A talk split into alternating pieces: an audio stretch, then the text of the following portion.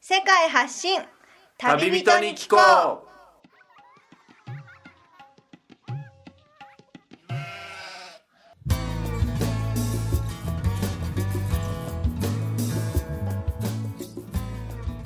この番組は世界各地で出会った興味深い旅人や現地在住の日本人にざっくばらんにインタビューをしていくトーク番組ですさて今日のゲストからは一体どんな話が飛び出すのでしょうか今回は分割した前回からの続きとなっています前回をお聞きでない方はそちらからお楽しみくださいうじゃあそれを鳥を飼ってる鳥小屋もはい自分たちで作ったりしてそうですねもともとその私があの家づくり教習所ってさっきのはあの大工技術のところに通ってたのも鶏とヤギが飼いたいからっていう理由であの通うことを決めたのでああのそのパートナーもずっと私がその鶏とヤギを飼いたいっていうのは分かっていてあはいで去年のクリスマスプレゼントに、まあ急に思い立ったように鳥小屋をあげようっていう話になってプレゼントしてもらったんですそ かうですね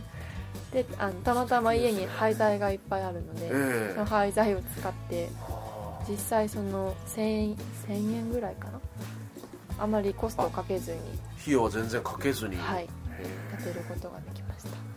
でもその周辺地域に、はいその獅子だったり鹿だったりその獣害の被害があるっていうと鶏がね攻撃されないのかなって思ったんですがはいは実際にはそのお向井さんとあのお隣さんも鶏を飼おうと試みたことがあって、で二2人ともあの買ってきた初日にあの一晩目にしてイタチにやられたあとイタチもはい攻撃してくると、どちらかというとこう鹿とか猿とかあまり興味を示さなくああて、まあ、一番危険なのは小動物うんとあと野犬っていうあのもともとおそらく猟犬であった犬がこう自由にかあの放されてしまってそのまま野生化してしまった犬のことを言うんですけど、まあ、そういう犬は結構こう鶏をやってしまうっていう話があるんですけど、まあ、それもでも鳥小屋をちゃんとこう地面から離してはいで床もちゃんとしていれば、まあ、そこまで今のところまあ問題なく変えてますねじゃあちょっと網をは張り巡らしたりしてそうですね簡単には入れないように、はいそうですよねせっかく毎日卵を産んでくれる 貴重な、うーんうん、その土佐次郎がね、はいこんな風になっちゃったら寂しいですから、ね、そうですねじゃあいずれは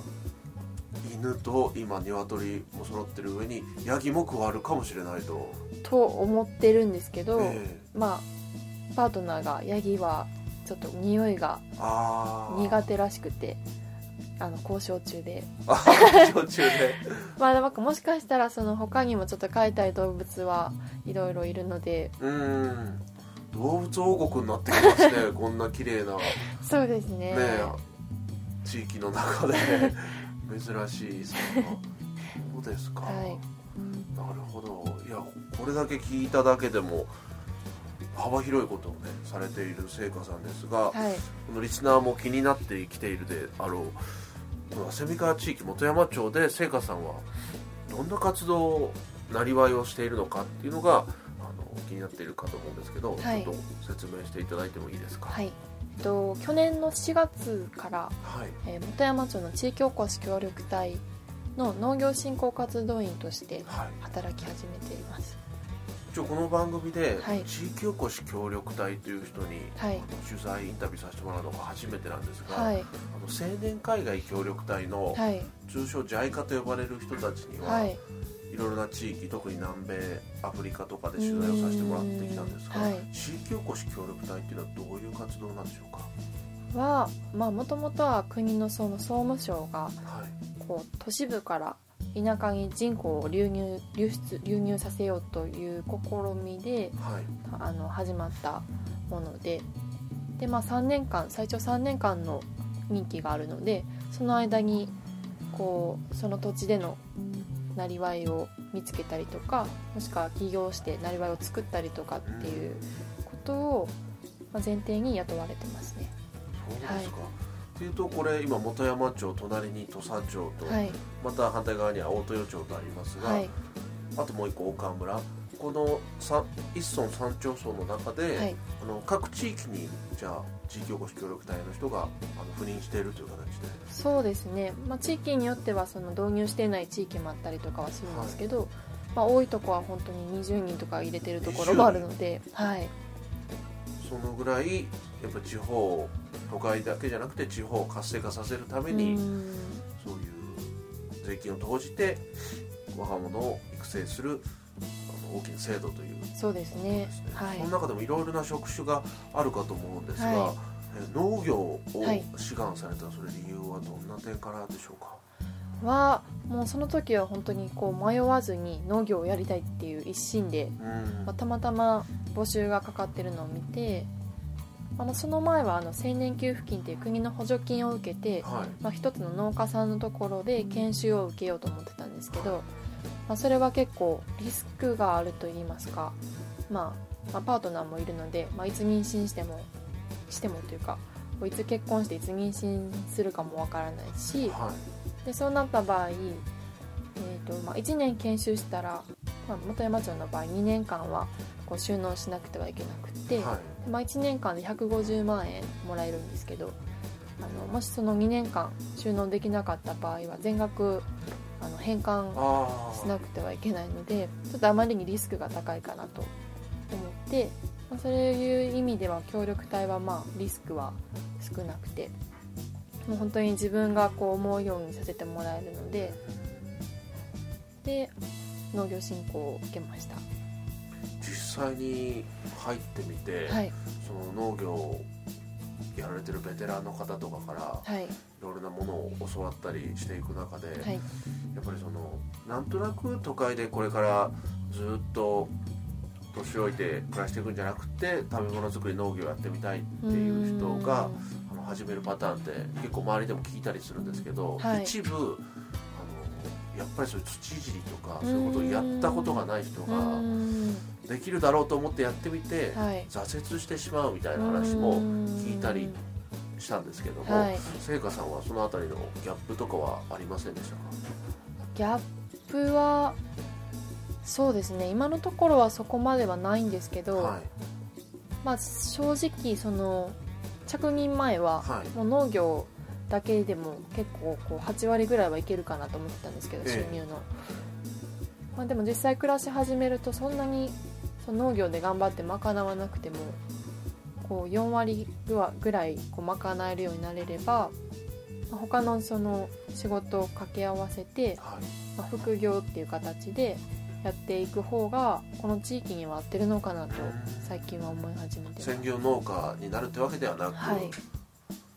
そうですねうん例えば先ほど言ってたその漁師うのん銃の方のね、はいそれを取ったらそれもあれですよねあの地域に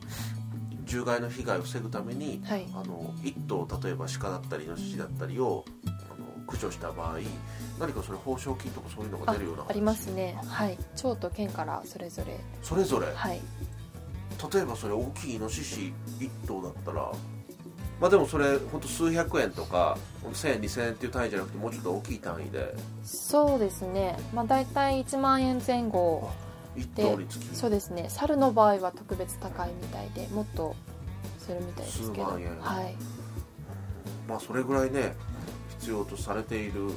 ことであったりはいだと思うんですけどこの地域だとこの汗見川周辺の地域でもたくさんこの林森が広がっていきますけどうもそんのちょっと聞いた話だと、はい林業をやってもらいたいうんまだ林業をあの必要としてる人口がもっともっとあの実際のところあるっていうふはうに聞いいたりしたんですけど、はい林業の方も聖華さん興味持たれたりとか、そうですねまあもともとそのなんていうんですかね林業がなかったらはい、こう綺麗なもう本当に森をこう綺麗に保たないとあの水資源っていうのもこう綺麗には保てないものだと思うので森からですかはいと思ってますねであの実際その私のパートナーの仕事が林業で、あそうですかはい、っていうのもあって、まあ、山の仕事にはすごい興味はあってはいついこの間もあのチェーンソー講習会というのに通いましてチェーンソーまで はい、覚えてきて、はい、であのまあ一通りこう抜刀の仕方とかも習ったので、はいまあ、ゆくゆくはその彼の仕事も手伝いながらやっていければなとは思っていますそうですか、はい林業やってる人はもうやっぱりシーズンによって忙しいとそうじゃない時とあるかと思いますけども、うんはい林業も手伝いつつ、はい農家さんもやってるっていう女性だとあまりパワフルですよね そうですね聖華さんすごくあの特別がっしりしてるっていうタイプではなくん普通の女性のほっそりとした人でチェーンソーだったりその銃だったりっていうのたくましいなっていうふうに感じましたね。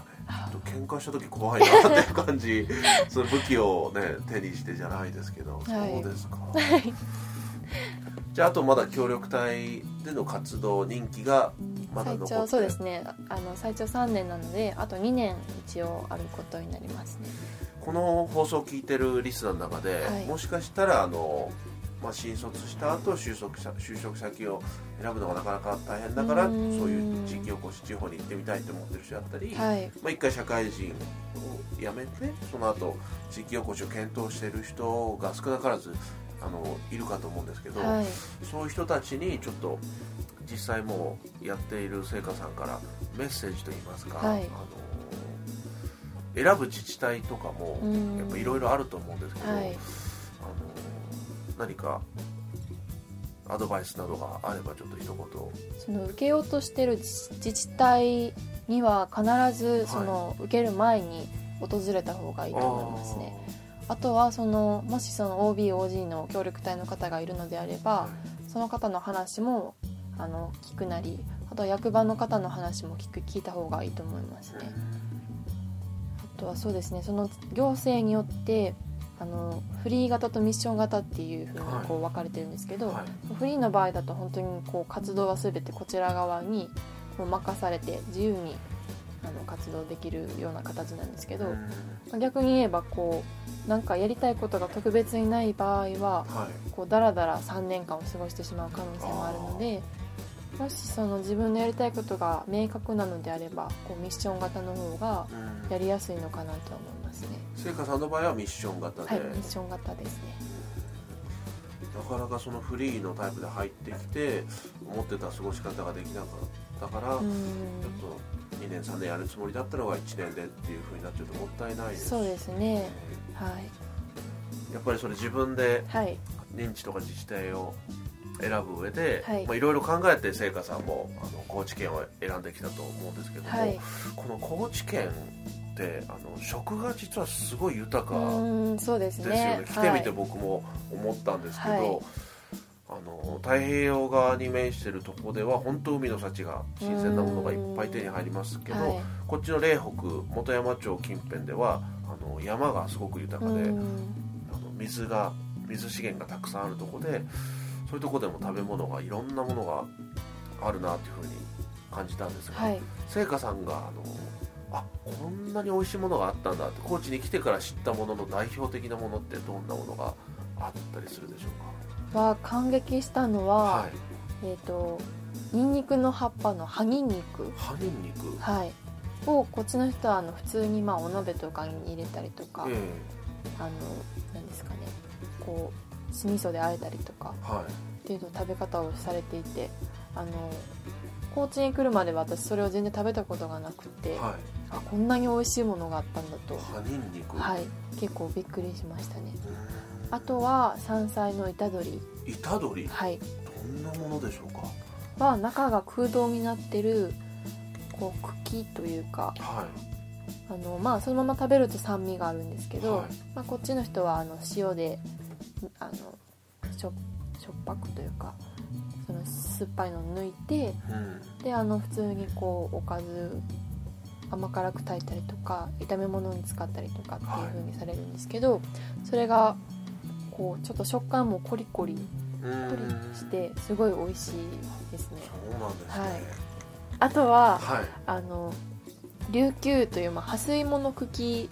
琉球はいほうそれもあの、まあ、酢の物にしても美味しいんですけど、はい結構なんていうんですかねこう茎の中が空洞がいっぱいあるようなええ感じのもので、であの皮を剥いで食べるんですけど一度売ってるの見たことありますけど、はい結構長いですよね、そうですすねうただあれも調理するとすごいすごいこう縮小するので、ん、しぼんできて、はい、特に個人的にはすき焼きに入れて食べるのが、そうですか、はい、めちゃくちゃ好きですねへーあとははいあのチャーテチャーテンと高知で呼ばれるハヤトウリというウリの一種がはいはいそれがもう高知ではすごい破格の値段であの売られていて安く はいあれは僕も食べたことありますけど、うんあの皮を剥いて、はい炒め物とかそうですね、まあいろいろなものに使えますよね、はいあれもすごい美味しいですねうんいや山の幸の一部を挙げただけでもこんなにずらーっと出てくるぐらいですけどやっぱりちょっと驚いたのが、はいまあ、もちろんこの嶺北の山側のエリアでも食べられる運ばれてくるカツオですよね、うんそうですねカツオをカツオのたたきをはい普通、このタレで食べるのが普通なんじゃないかなと思ってたら、はい高知の人たちは違う食べ方をうんするんですよねそうですね塩塩で、はい塩と湯の酢っていうまあ柚子のはいお酢、お酢というか、まあ、柚子の果汁ですねはい柚子もたくさん高知そうで取れすねますよねはいそれとあのニンニクをスライスしたものだったりとかうんっていうのと一緒に食べてますねあのカツオのたたきが普通に関東とかで食べてたのとは、はいちょっと別物なんじゃないかってぐらい分厚くうん そうですスねテーキすのようごにい食べ応えがあるあれはねちょっとたまに食べたくなります ねやっぱり、うん美味しいですよねそうですよねで僕は全くあのお酒がお酒飲まないので、はいあのーすごいなちょっと高知の人だって思うんですけど、うんあのー高知の人ってお酒の消費量がものすごく高いですよね、はいそのお客っていう文化について、はいはいちょっと聖華さん紹介していただいてもいいですか逆の文化はいはその私もそのお酒の場で、ええまあ、俗にこう箸剣と呼ばれる遊び方があるんですけど箸剣それ僕知らないですねはお箸を何本やったかな4本 か5本確か持って、えであのまあ2人でこう戦うといいますえか、はいそれぞれお箸が、まあ、何本こう隠し持ってるかを当てるっていうゲームなんですけどはその箸剣っていうまあゲームが、まはあ、い高知では結構有名みたいで箸剣大会があったりとかするほどなんですけど、まあ、実際でも私はその飲み会でそれを経験したことは、まあ、1回ぐらいしかなくて、あえあの返杯っえ返杯ていう文化があって、はいまあ、もお酒をこう継いでくれた人にあの杯を返すというああでまた継いででそのまあ永遠繰り返しといいますか、うん聞いたことありますね、その入れてくれたおちょこにおちょこがちょっと普通じゃない仕掛けがあるというふうに聞きましたねああねそれあの天狗とかでこう置けないような形のものもあるとね聞きましたあけどと穴が開いて てそのあ手で押さえてないとそのこぼれてきちゃうからもらったのをもう全部飲み干さないともう下に置けないうーんっていうのも聞いたことありすごいまシスすテムねがあるというふうはいに聞いたんですけど、はい聖華さんは普段お酒好きで飲まれたりしますお酒はそうですね好きであのよく飲むんですけど、はいあのこちらの方ののよく飲むというか好きと、まあ、レベルがちょっと違ってあ高知の人は高すぎて そうですねはあのこっちではもうあの控えめにあまり飲めませんっていう風うんに言うようにしていま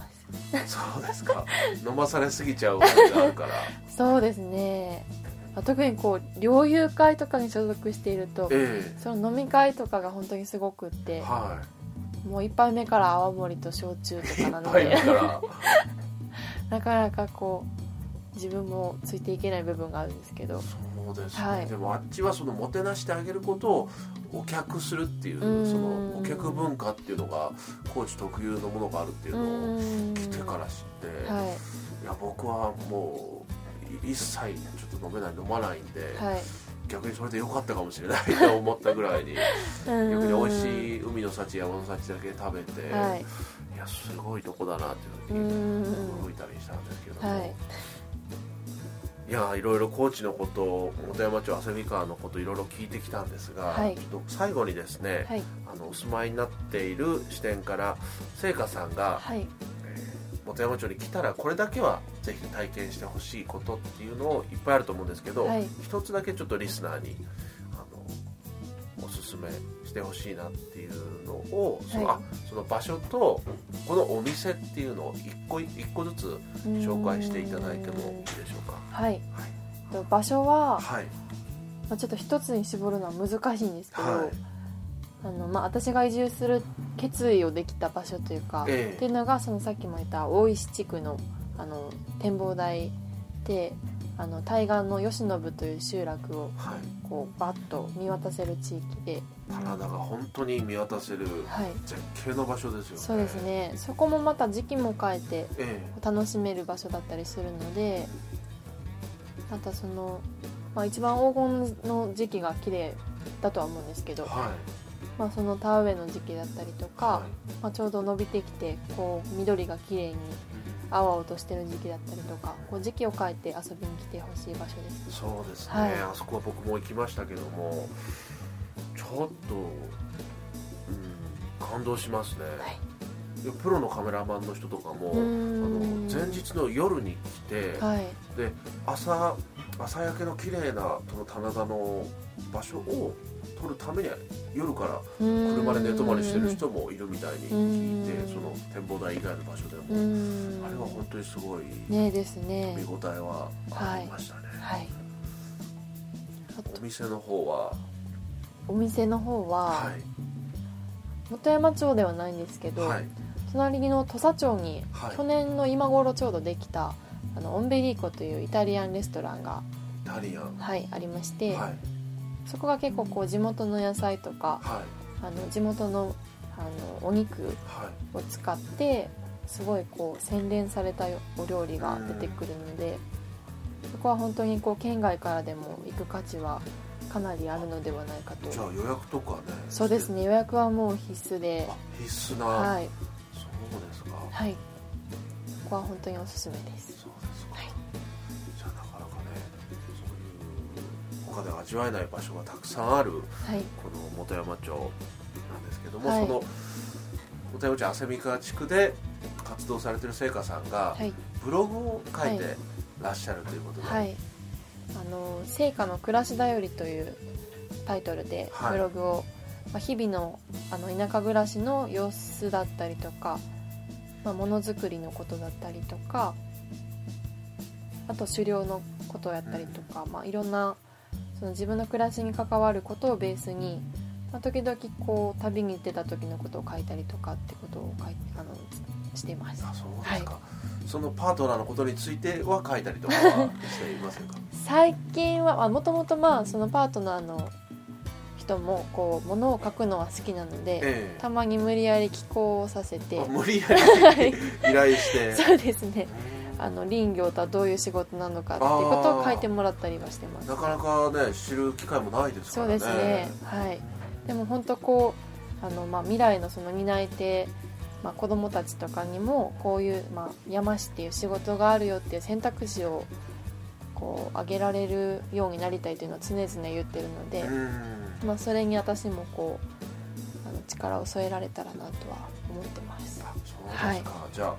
じゃあこのブブログのリンクを番組の、えー記事の中にもブログの記事の中に、あの載せておきますあのでぜひ、はいありがとうございます、はい見見てていくただだけたさらい見ていただけたらと思いますが、今回はいろいろと、えー本山町旭川のことについて高知のことについて、はいえーお伺いしてきましたがこの番組宛ての感想やご意見などございましたら番組用のメールアドレスがあるのでこちらまで送っていただければと思いますアドレスは旅アスクアットマーク Gmail.com スペルは tabiask アットマーク Gmail.com ですそれでは今回は現地在住日本人に聞こうで、えーお伺いしましたが、えーお届けしたのは私みつると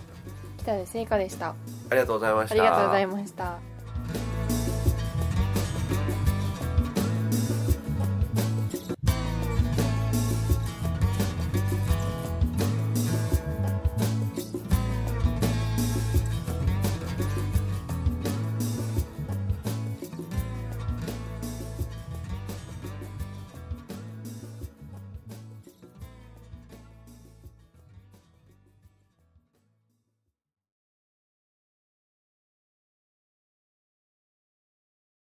それでは本編の放送が終了しましたがはいえっ、とこの協力隊地域おこし協力隊で来て、はいちょっとまあこれ本編とは本編はもう終わったんで、いちょっと脱線話ってことで、はいやっぱりそういう女性だけじゃなくて、はい男の人も隊員として赴任したりってししてくると思うんですけど、はいそういうなんか恋愛に発展したりとか、はいそういうことってあんまり起きたりするのかなって思ったりそうですね、まはあい、私の場合は、まあ、たまたまパートナーも本山町で、まあ、私の前期の今日は協力隊その前の協力隊そうでですね活躍、活動していた方だったんですね、そうですねその林業振興をしてたんですけど、ええそれはでもおめでたいですねそのな、まあ、時期はずれていたけども、そうですね、まあ元協力隊員と現協力隊員でうん聖火さんの場合ははいなっているということですけど、はいそれ一緒にそのカップルで申し込んできてっていうのはあんまりなかったりしますかはあの第1期の時私は第3期なんですけど、はい第1期の時はあのいらっしゃったみたいでああはいその人たちはそのままもう入籍結婚まで行ってのようなはあの1年目で2人ともまあ協力隊を辞めたみたあいでーで今はどこか違う地域であの暮らされてるみたいなんですけど、そういう方もでもいるんですね、はいそうですかでは聖華さんの方は今後はどうされますかそのパートナーとのあとは、はいえっと一応来月入籍を予来月定しておりましてはい そそうだったんですねそうなんです来月、はいそまうああですのかそうですねおめでとうございますありがとうございますへなのでもうあのずっと本山町には住むと思いーあますそうでしたか、じゃあ新婚旅行もどこかまた行ってきてそうですねゆくゆくは行きたいとは思ってますあの本山町で唯一海外旅行の企画をされてるみつるさんという方のこれ冗談ですけどそうですか、はいねみつるさんのもぜひまた機会があったらうん、はいい、やいやいやいやじゃあこの場でこういう機会もあんまりないと思いますから、は最後にその彼に対してなんかメッセー ジをなんか一言はいで来月そういう入籍するにあたって まあいろいろもうね一緒はにい暮らしてたら話してると思うんですけど、はいやっぱ面と向かって言えないこととかなんかそういうことってあるじゃないですか、まあ、これをあーちょっとこれを利用してちょっとまあ伝えるっていう機会にはいいかもしれませんあはいー面と向かって言えないことい言いづらいようなことをで もまあまあもろもろなんでもはいあのそうですね、まあ、少しでも長生きしてくださああやっぱ林業は危険が伴う仕事って聞きますからねいそうですねであのかなり年上の人なのでちょっと年の差があるので、ええあのまあ、食生活とかもこう見直しても らってあそういうのはちょっと 不満という か、そうですねう、ん、まあ、健康第一で健康はね、はい本当にこれからね、ね家族を作っていくとしたらそれはい本当大事なことですからね、そうですねはい、山仕事も40年やるって言ってるので40年、はいたくましいですねこれは はいはいわ、かりましたはいじゃあ最後おめでたいニュースということで、はい、はい今日はどうもありがとうござあいりまがしとうござたいました